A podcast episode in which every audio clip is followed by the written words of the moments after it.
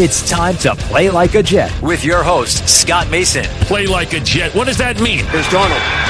Carry it out. Deep ball. Separation. Caught. Robbie Anderson. Goodbye. Touchdown, Jets. The whole N F L is watching. A fourth and ten. And here they come. Make this pass. It's intercepted by Mosley. Le'Veon Bell to the top. Bell breaks a tackle. Bell trying to go all the way. Le'Veon Bell, touchdown. Big return for Crowder. And he's going to go all the way. Touchdown, eighty-five yards. Looking downfield, fires this one and intercepted at the thirty-four. Jamal Adams goes down on the ground and takes it away. Hill hit immediately when he got the handoff. You know that's the Q-inator. Oh my gosh. Listen, thank you. Welcome to Play Like a Jet. This is the Weekend Mailbag, part number one. My name is Scott Mason. You can follow me on Twitter at Play Like A Jet one. And I am joined, as always, by the owner, the operator, the lead reporter, the whole shebang over at Jets Insider dot com. And, of course, above all that, a very big deal, Mister Chris Nimbley. Chris, before we get into the mailbag questions, though, let's talk about the breaking news. Avery Williamson got hurt in the preseason game against the Atlanta Falcons on Thursday night. And unfortunately, this is not going to be a day-to-day or week-to-week injury. He tore his A C L. He's out for the year.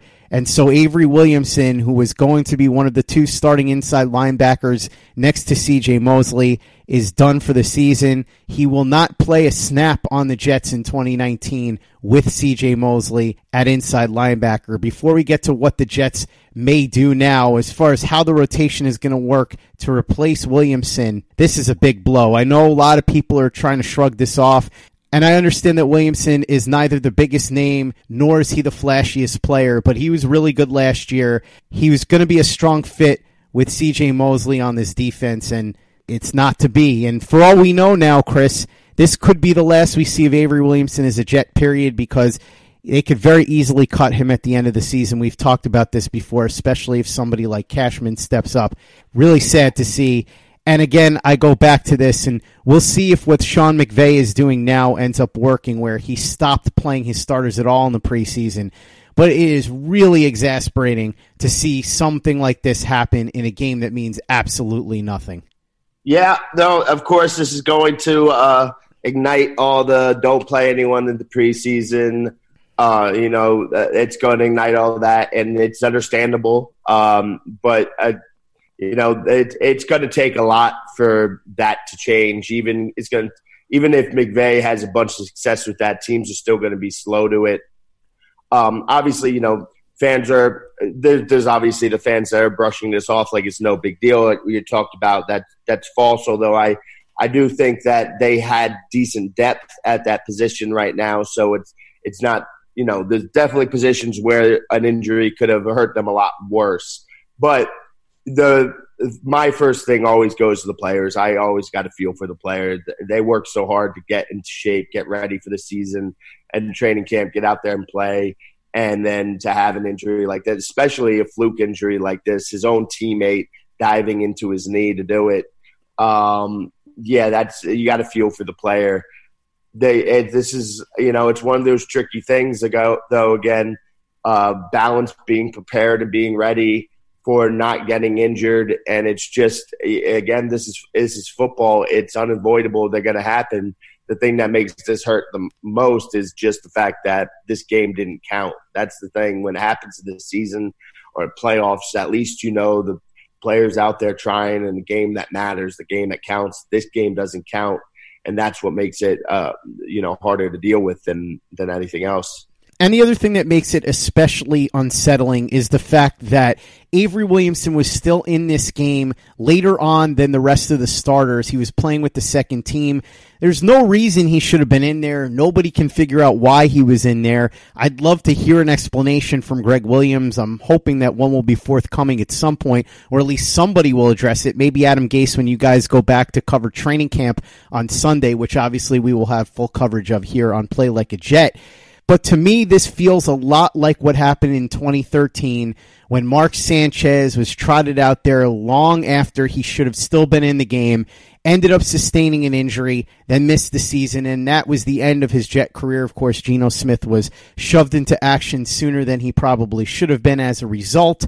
And I understand that this is football and injuries happen. I get that, Chris. We've talked about that before, but that doesn't mean that you should try to exacerbate the odds of an injury happening. You play the guy exactly as long as you need to, and then you pull him out. There was no reason that Avery Williamson still should have been in this game, and that's on the coaching staff.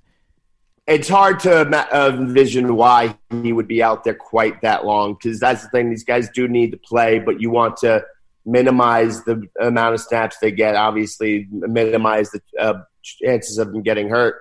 Because uh, as while they can get hurt on any play, they can get hurt in warm-ups. The more plays that they, they go out there for, the better the chances of them getting hurt. Um, but, again, this is what's what's the uh, play them no more than they have to? What's the limit on that? Who sets that? That's up in the coach's decision.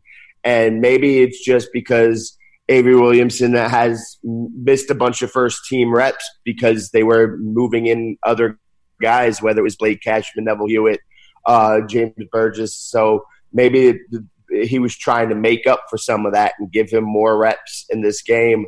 I don't know. What what I do know now is we're going to have to kind of switch into modes here and to dialing back the, the Cashman uh, hype and train right now, because we've been talking about him getting all those first-team reps and Uh, training camp and talking about the possibility of him being groomed to possibly be ready to take over for Avery Williamson next season. Uh, but if you're sitting there thinking that, oh, they're just going to slide Blake Cashman into that starting spot, I, I would advise against that, because yeah, I can't see that happening. I think you're going to see Neville Hewitt up there, and then you're still going to see Cashman come in in coverage situations on passing downs. And uh, Burgess is another guy that's It's had a strong camp so far, so I could see him being ahead, at least on the early downs, being ahead on the depth chart of Blake Cashman there as well.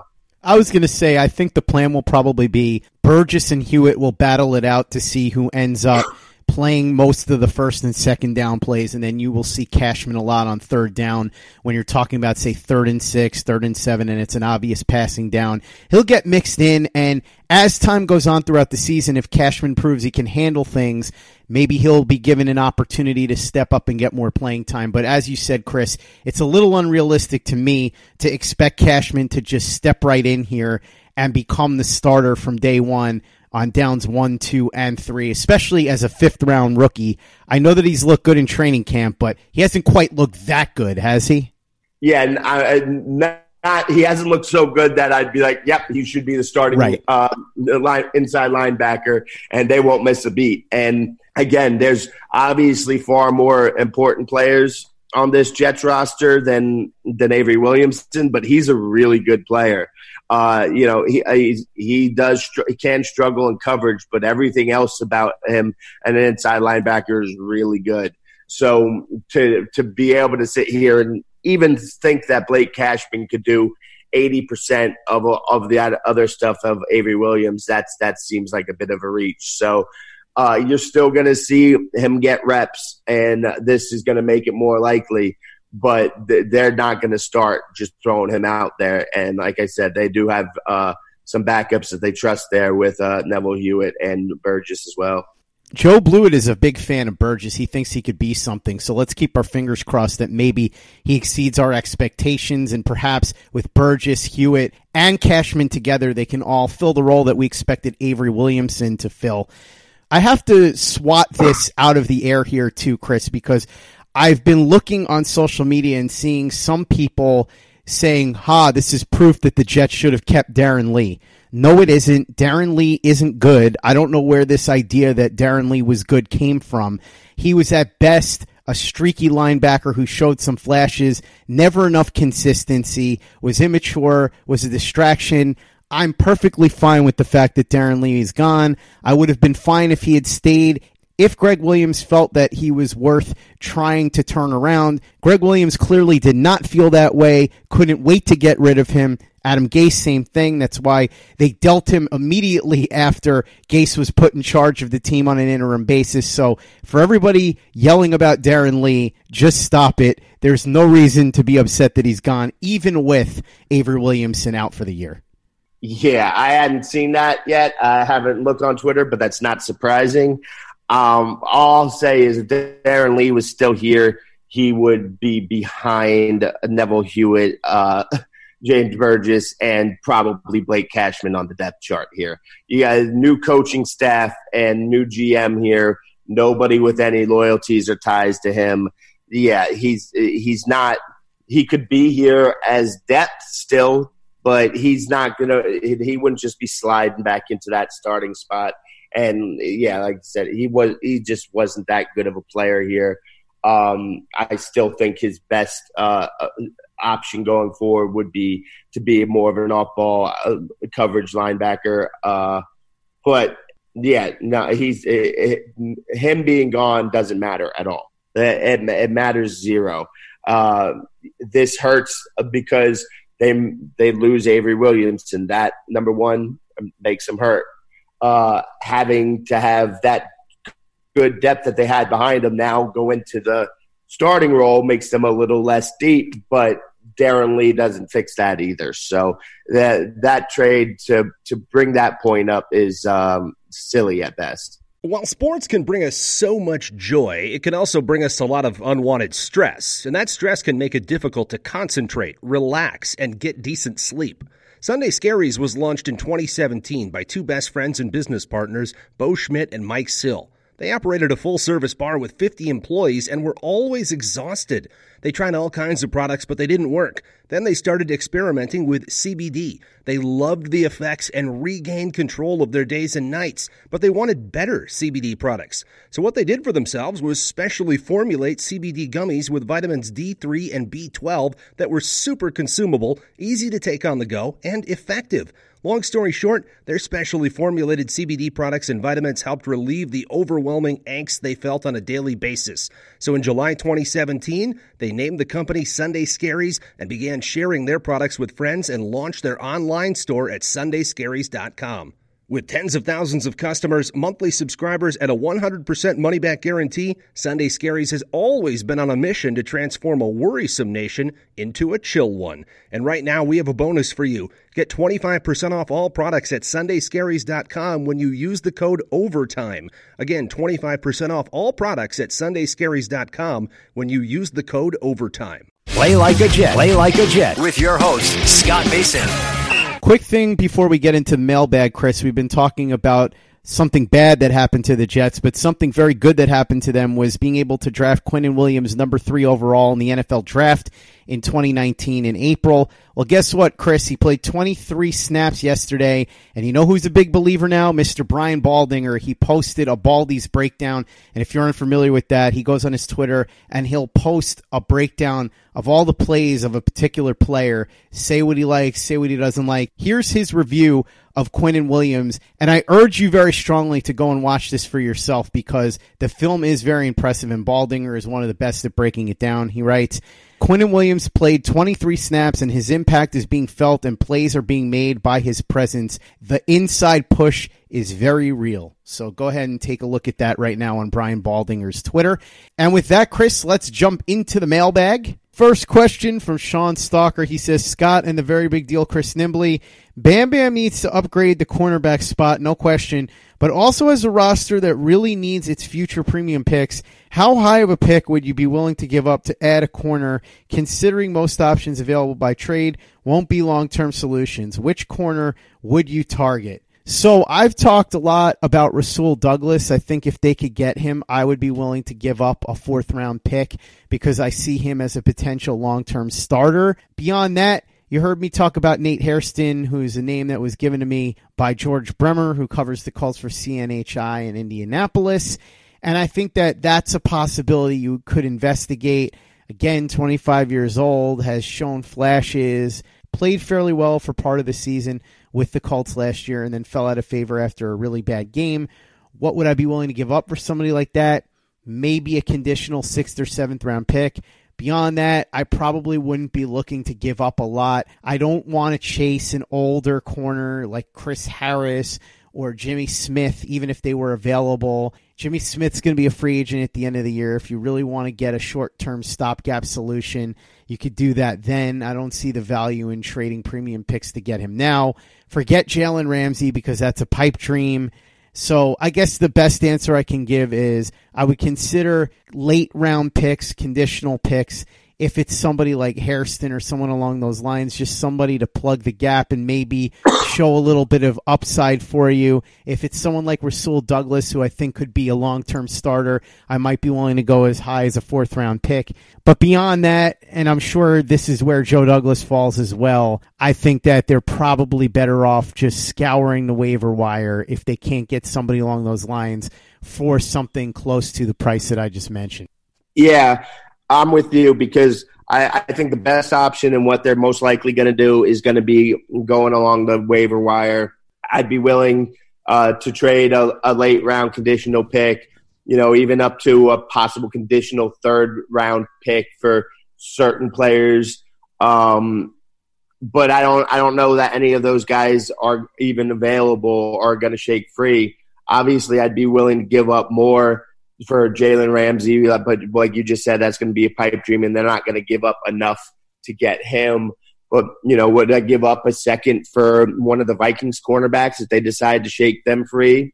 Uh, yeah, I would I would do that, absolutely. I think it would probably end up costing a little bit more, so I think that seems unrealistic. Basically what I'm saying is any name that I'm going to throw out here that you're going to know and be excited about, I don't think the Jets will be paying enough to get them for. So I think that that's why I keep saying I think we're just going to have to wait and fall back and see what happens with the roster cuts, and that's where he's going to have to do most of his damage. The names that I could give you that that'll excite you, I don't think the Jets will be able to give will will be willing to give up enough to get them. Which is what I said about Quincy Wilson, who is somebody that I was asked a lot about. And I did ask George Bremer about Quincy Wilson, and his answer was basically exactly what you just said, Chris. He doesn't think Quincy Wilson would be available, but if he is, he doesn't see the Jets being willing to meet the likely high asking price that the Colts would have for his services. Yeah, it's, it's just, you know, again, the, we're, you want a good player. I get that. Teams aren't in the habit of just giving away good players. Um, cornerback is a position of need for almost every team in the N F L. With the way that pa- passing offenses have taken over and how good they are, team it's, it's cornerback is very much like offensive line right now. There's not enough quality guys, so just team teams. all want to add depth to the cornerback group more than to let that, that depth go. So the guys that you're really going to want are going to cost a lot. Corners and offensive linemen are sort of like pitchers in baseball in the sense that you can never have enough good ones. So the teams that do have a bunch of good ones usually want something pretty hefty in return if they're going to part with one of them. So we'll see how this shakes out, but I have a feeling it's going to be at most a low-key trade, perhaps for a guy like Nate Hairston. Strangely, along the lines of what Mike Maccagnan did when he went out and got Rashard Robinson a couple of years yeah. ago, which I still defend. Everybody gets all upset about that. Look, Rashard Robinson had been a starter with the 49ers, fell out of favor, but the talent there was undeniable. You'd seen the flashes. So for a fifth-round pick, I don't think it was out of line to take that type of risk, and especially it wouldn't be now, considering the situation the Jets are in. I would prefer to give up a sixth or seventh round pick instead, but I wouldn't go crazy if it ended up being a fifth round pick if it was a guy that Joe Douglas and Greg Williams felt could help this defense. Hey guys, this is Greg Peterson, host of the podcast Hoopin' with Hoops. Despite the fact that college basketball is in the offseason, it's never too early to get a jump start on taking a look at these teams because there is now three hundred fifty-seven of them for the upcoming two thousand twenty, two thousand twenty-one college basketball season. I'm going to give you guys a deep dive on every last one of them, keep up with all the transfers in college basketball, and so much more. You are able to subscribe to Hoopin' with Hoops on Apple Podcasts, Google Play, Spotify, Stitcher, tune in, or wherever you get your podcasts. Play like a Jet. Play like a Jet with your host, Scott Mason. Next question comes in from Ian Bartholomew. He actually has two questions. He says, I was wondering how important location is for street free agents. It seems the Jets are regularly connected to or sign guys with a New York, New Jersey connection. Is that my selective memory, or is it a real phenomenon? Second question, there are certain players that show up in multiple years without making the team. I'm thinking specifically of Bertolette at the moment. I presume it's not a coincidence that he was in camp last year and again now, but the front office has completely turned over, so what's the link? The link to Bertolette would obviously be the only coach that the Jets retained, which is the special teams coach, Brant Boyer. So I think that's what it is. He saw something he liked last year. In fact, Chris, I believe after practice, he hinted at the fact that he wanted Taylor Bertolette to be the kicker last year over Jason Myers. So we almost didn't get that great season from Jason Myers last year. And that would be the connection. I do remember them doing this with Ross Martin, obviously, a couple of times they brought him back. There are a few others. I'd have to rack my brain for that. As far as the New York, New Jersey connection, that may just be a matter of these guys wanting to stick with local teams. They've got family in the area, so they figure if they're not in super high demand and they're weighing offers from a couple of teams and they're not exactly high dollar offers, they may as well go with the team that's in the area where their family is. So that's just a guess on my part, though, and I'd have to go through and look to see if this is actually true because, like you said, Ian, sometimes our mind plays tricks on us. Yeah, some it's obviously some players do prefer to play closer to home, but I always I think we always read way too much into that with people because some people like that. Some people want to get as far away from home as possible. So we always go and try to make some connection. Like, I, you know, it happens a lot in basketball. And Kemba Walker was a free agent this year, and everybody thought, ooh, Knicks or, Knicks or Nets, he's from the Bronx, he wants to come back to New York. Well, apparently, Kemba Walker wanted nothing to do with being back in New York. So some people want to remain close to home. Some people want to go far, as far away as possible, or just anywhere else. One thing I'll say is I think if you're noticing that trend, a lot of times where you're probably noticing that more is in the first couple of weeks of a preseason or when they have to bring a guy in in the middle of training camp because somebody got hurt. Then they typically look for somebody that's in that, that situation. They're really just a camp body. They know that they're really just a camp body, even though they're going to try to come out and impress and see if they can sneakily win a job. They know what it is. They know that they're camp body. They were close by. They could get here quick. If the if the player is actually sitting there and weighing out offers from multiple teams, I don't think most of these young guys – because remember, we're talking about young guys right here. If I don't think most of these young guys, especially the guys who haven't made money yet, are going to be turning down less money and a better opportunity just to stay home. So that's going to look into it as well – or work into it as well. You got to factor in – or are you going to go, you know, if you're an offensive lineman looking to get a, uh, a make a roster right now and the Eagles have an injury and call you up and and say, hey, we'd like to keep bringing you in for training camp. Well, you're probably not going to really want that if you have another option. The Eagles have an incredibly great offensive line as is and are really deep on the offensive line. So your chances of making that roster are going to be slimmer than any other roster. So you have to weigh all that stuff in.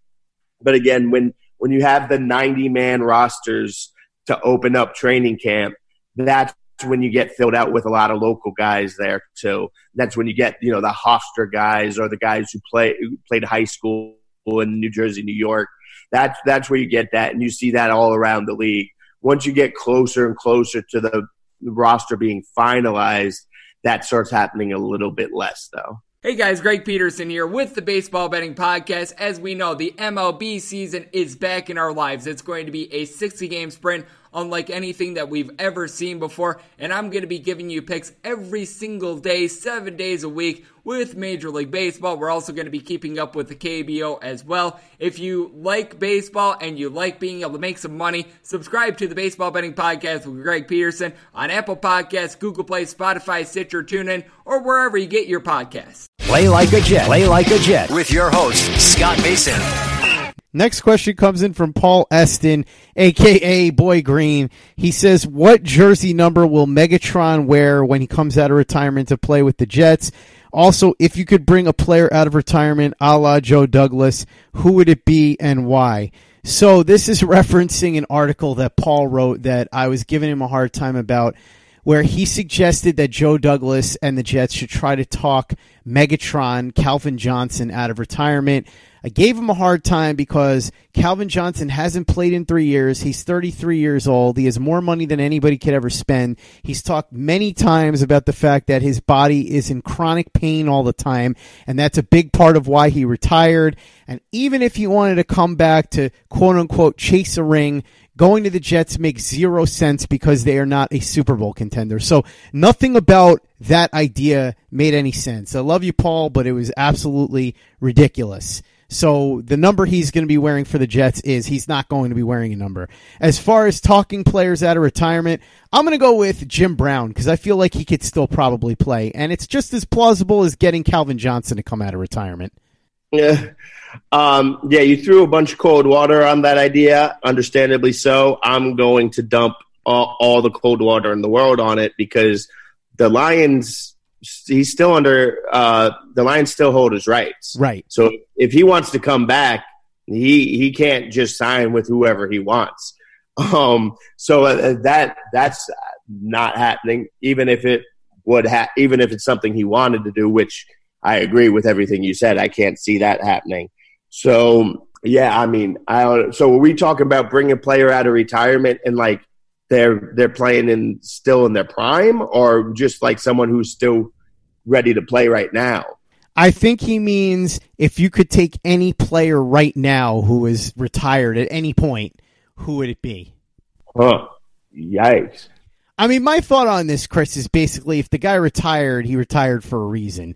If you're talking about something like Barry Sanders years ago where he retired out of frustration, that would have been an obvious answer. Right. But I'm struggling to come up with anybody who would have done that recently that I feel like could make a real impact at this point. You know what I'm saying? Yeah, well, I'm, I was thinking, you know, my brain went to Mangold and DeBrickashaw Ferguson, but I'm watching DeBrickashaw out at practice. He's way too skinny to be playing mm-hmm. anyway.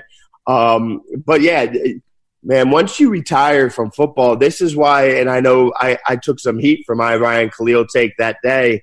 Once you get your mind set on being retired, it's really hard to come back for, to – play at an elite level.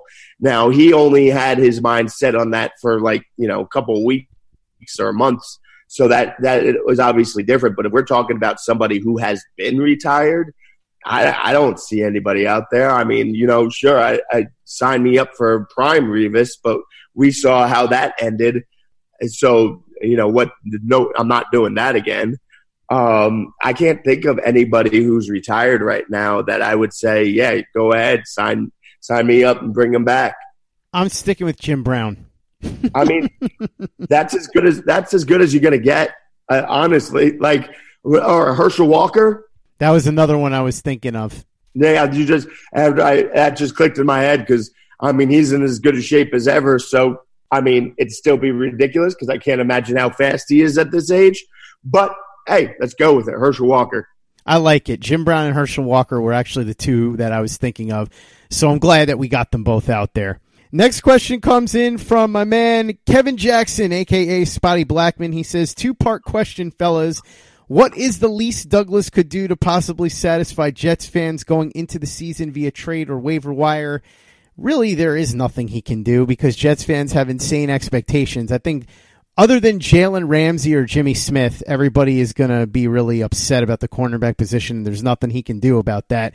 Trading for somebody like Nate Hairston or even somebody like Rasul Douglas, who I really like, is not going to do enough for the majority of the fan base because, as I said, they tend to be a little unrealistic, which leads to Kevin's next part of the question, which is, why are we really freaking out with unrealistic expectations for this team when we know where this roster was going into last offseason? Kevin, I really don't know what to tell you, man, other than this. I've been saying for the longest time, ever since the Jets went out and signed Le'Veon Bell and signed C J. Mosley and were able to get Quinnen Williams in the draft and so on and so forth, that the goal had to be to get a handful of blue chip players to start really building up this roster, maybe be in contention for a playoff spot if things all go well. And then next year would be the year that you really make your run. You add even more pieces in the draft and free agency, and you start to really chip away and maybe be able to do something similar to what the Rams did last year. And I don't even necessarily mean the Super Bowl. I just mean getting to the second round of the playoffs or even the A F C Championship along the lines of what they did in two thousand nine, two thousand ten. But yeah, I think that anything beyond playoff contention late in the season is shooting a little bit too much for the moon at this point. Yeah, the easy expo- easiest answer here is we're getting closer to the season.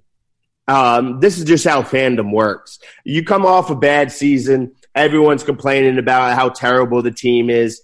The offseason comes around. You still know this team is terrible. Oh, look, we got some shiny new pieces. I feel a little bit better. But, hey, this season's still pretty terrible. Then training camp starts. You get closer to the season. Oh, Darnold's looking really sharp, huh? Oh, Blake Cashman, hey, he's coming. Oh, he might actually be a player. You start hearing these positive things. You're getting close to the season. So you start talking yourself more and more into things. And so the positivity builds, and it builds more and more and more because you want to have high hopes for the season. So that's just typically how this works. And then it's exacerbated even more on Twitter. That's just how Twitter works. Twitter brings out the extremes even more. So I think you're just seeing that more as we approach the season. Once the season starts, you know, they lose a game or two and everyone's going to be talking about how terrible this team is and they're going oh and sixteen and everybody should be fired. Play like a Jet. Play like a Jet. With your host, Scott Mason.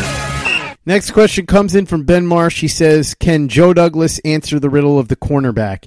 Yes, but probably not this year. It's probably going to be either in the draft or free agency next year. Yeah, I, I agree with you.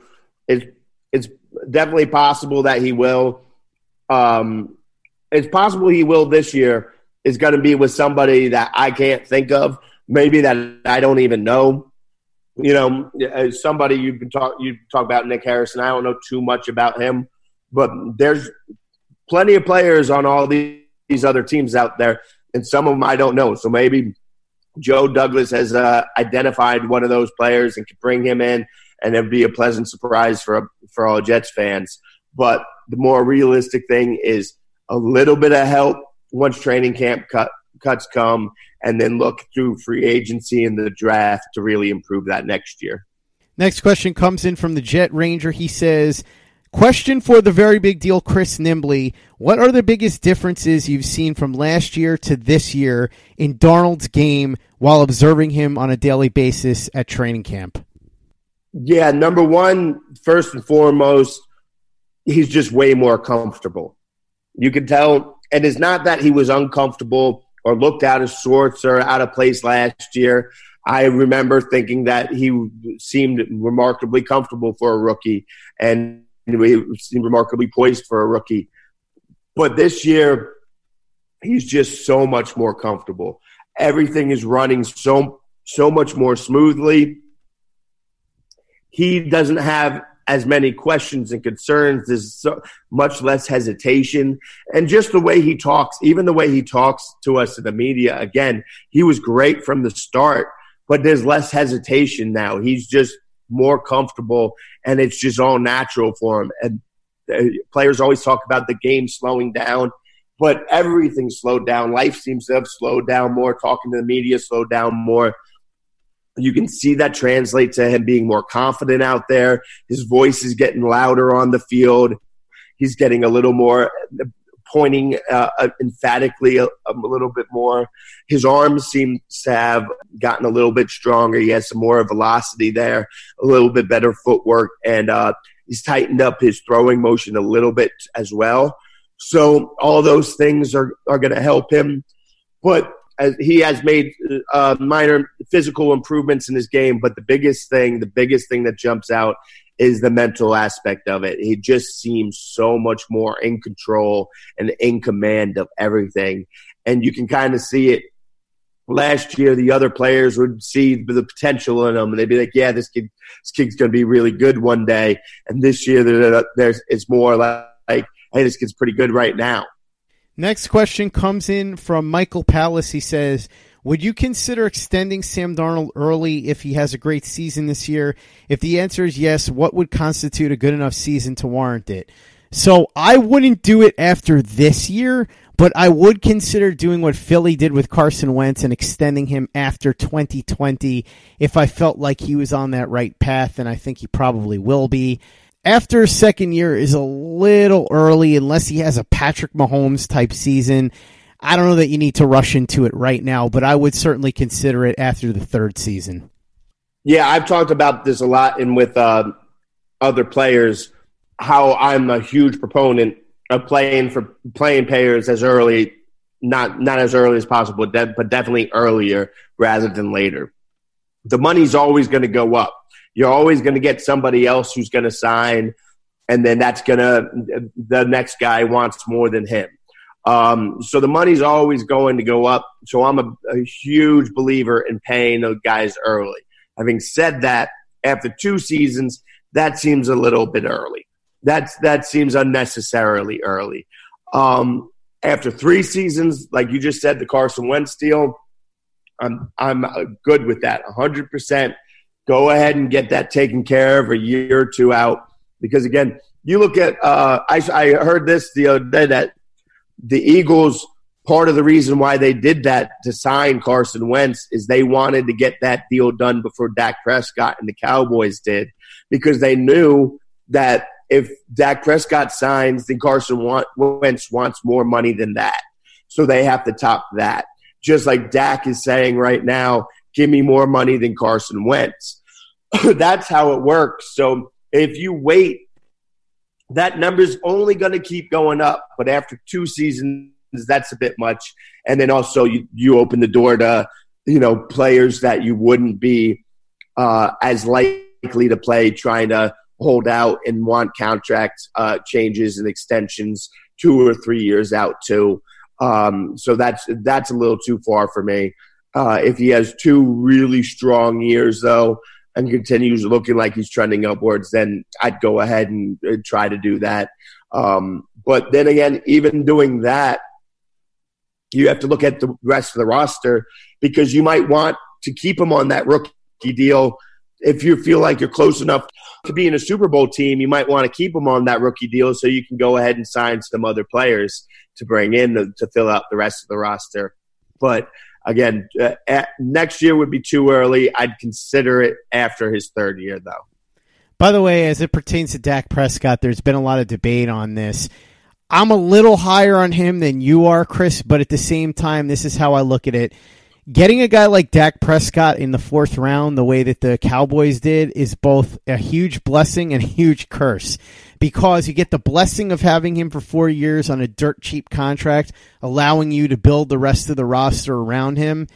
But then you get to the point where you have to either sign him and commit a ton of money, because anytime you have a quarterback who's even a solid starter that can be a long-term solution, you now have to pay him more than pretty much everybody else, because, as you said, that's how it works with quarterbacks. It's not who's best, it's who's next.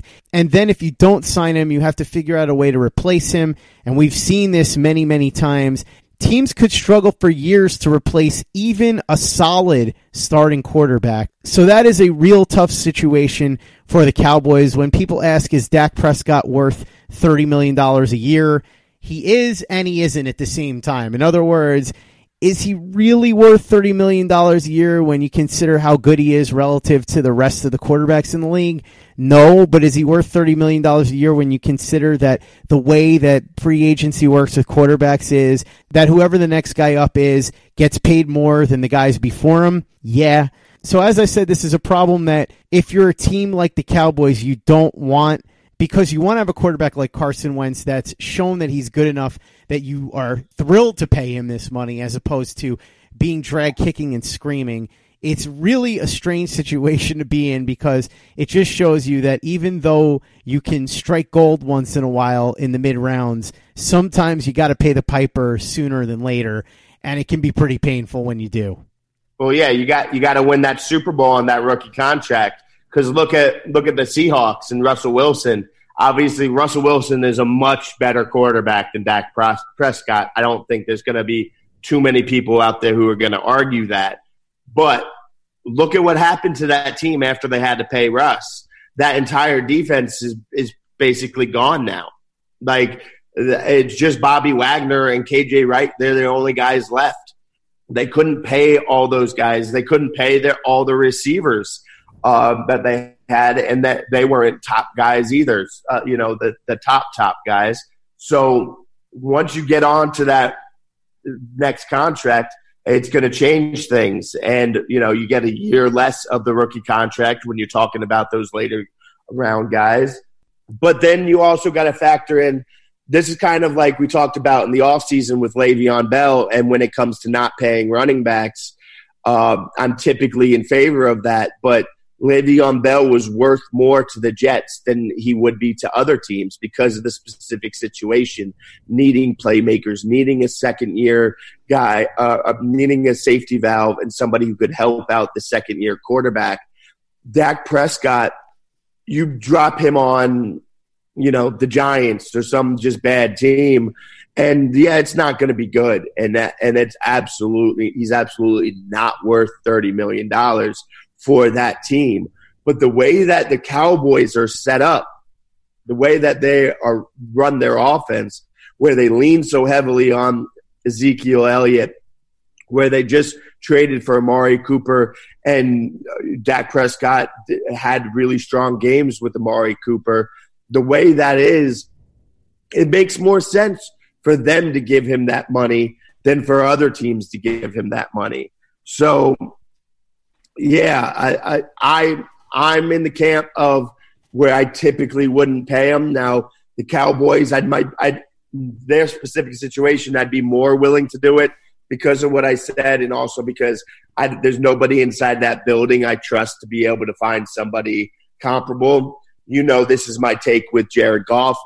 Uh, I think that Sean McVay can find somebody else that he can go ahead and get similar production with who Jared Goff from.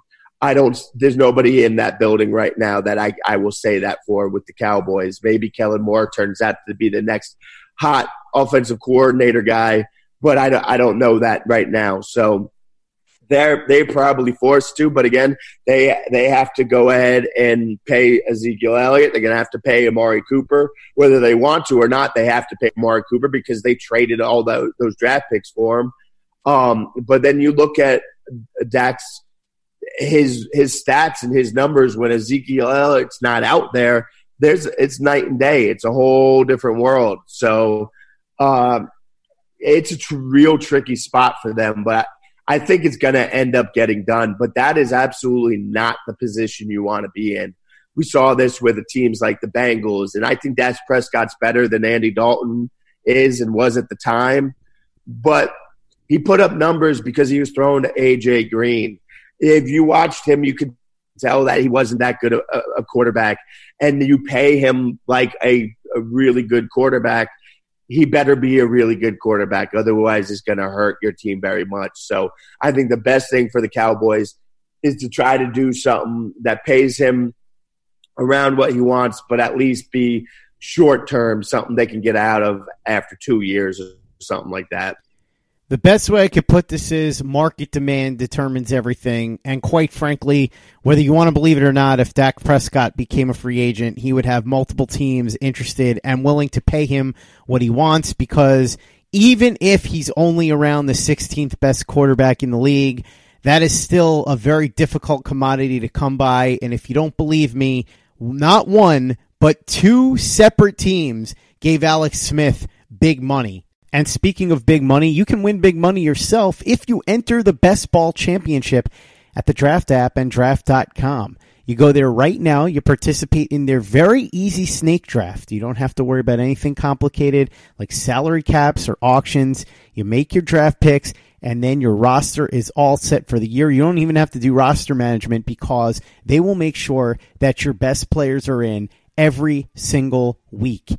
And to sweeten the pot for you, you get a shot at the Best Ball Championship and three point five million dollars for free if you use the promo code I'm about to give you when you make your first deposit over at draft dot com and the Draft app. You ready?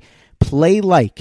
That's play like. You use that code over at the Draft app and draft dot com, and you can get a crack at that three point five million dollars for free.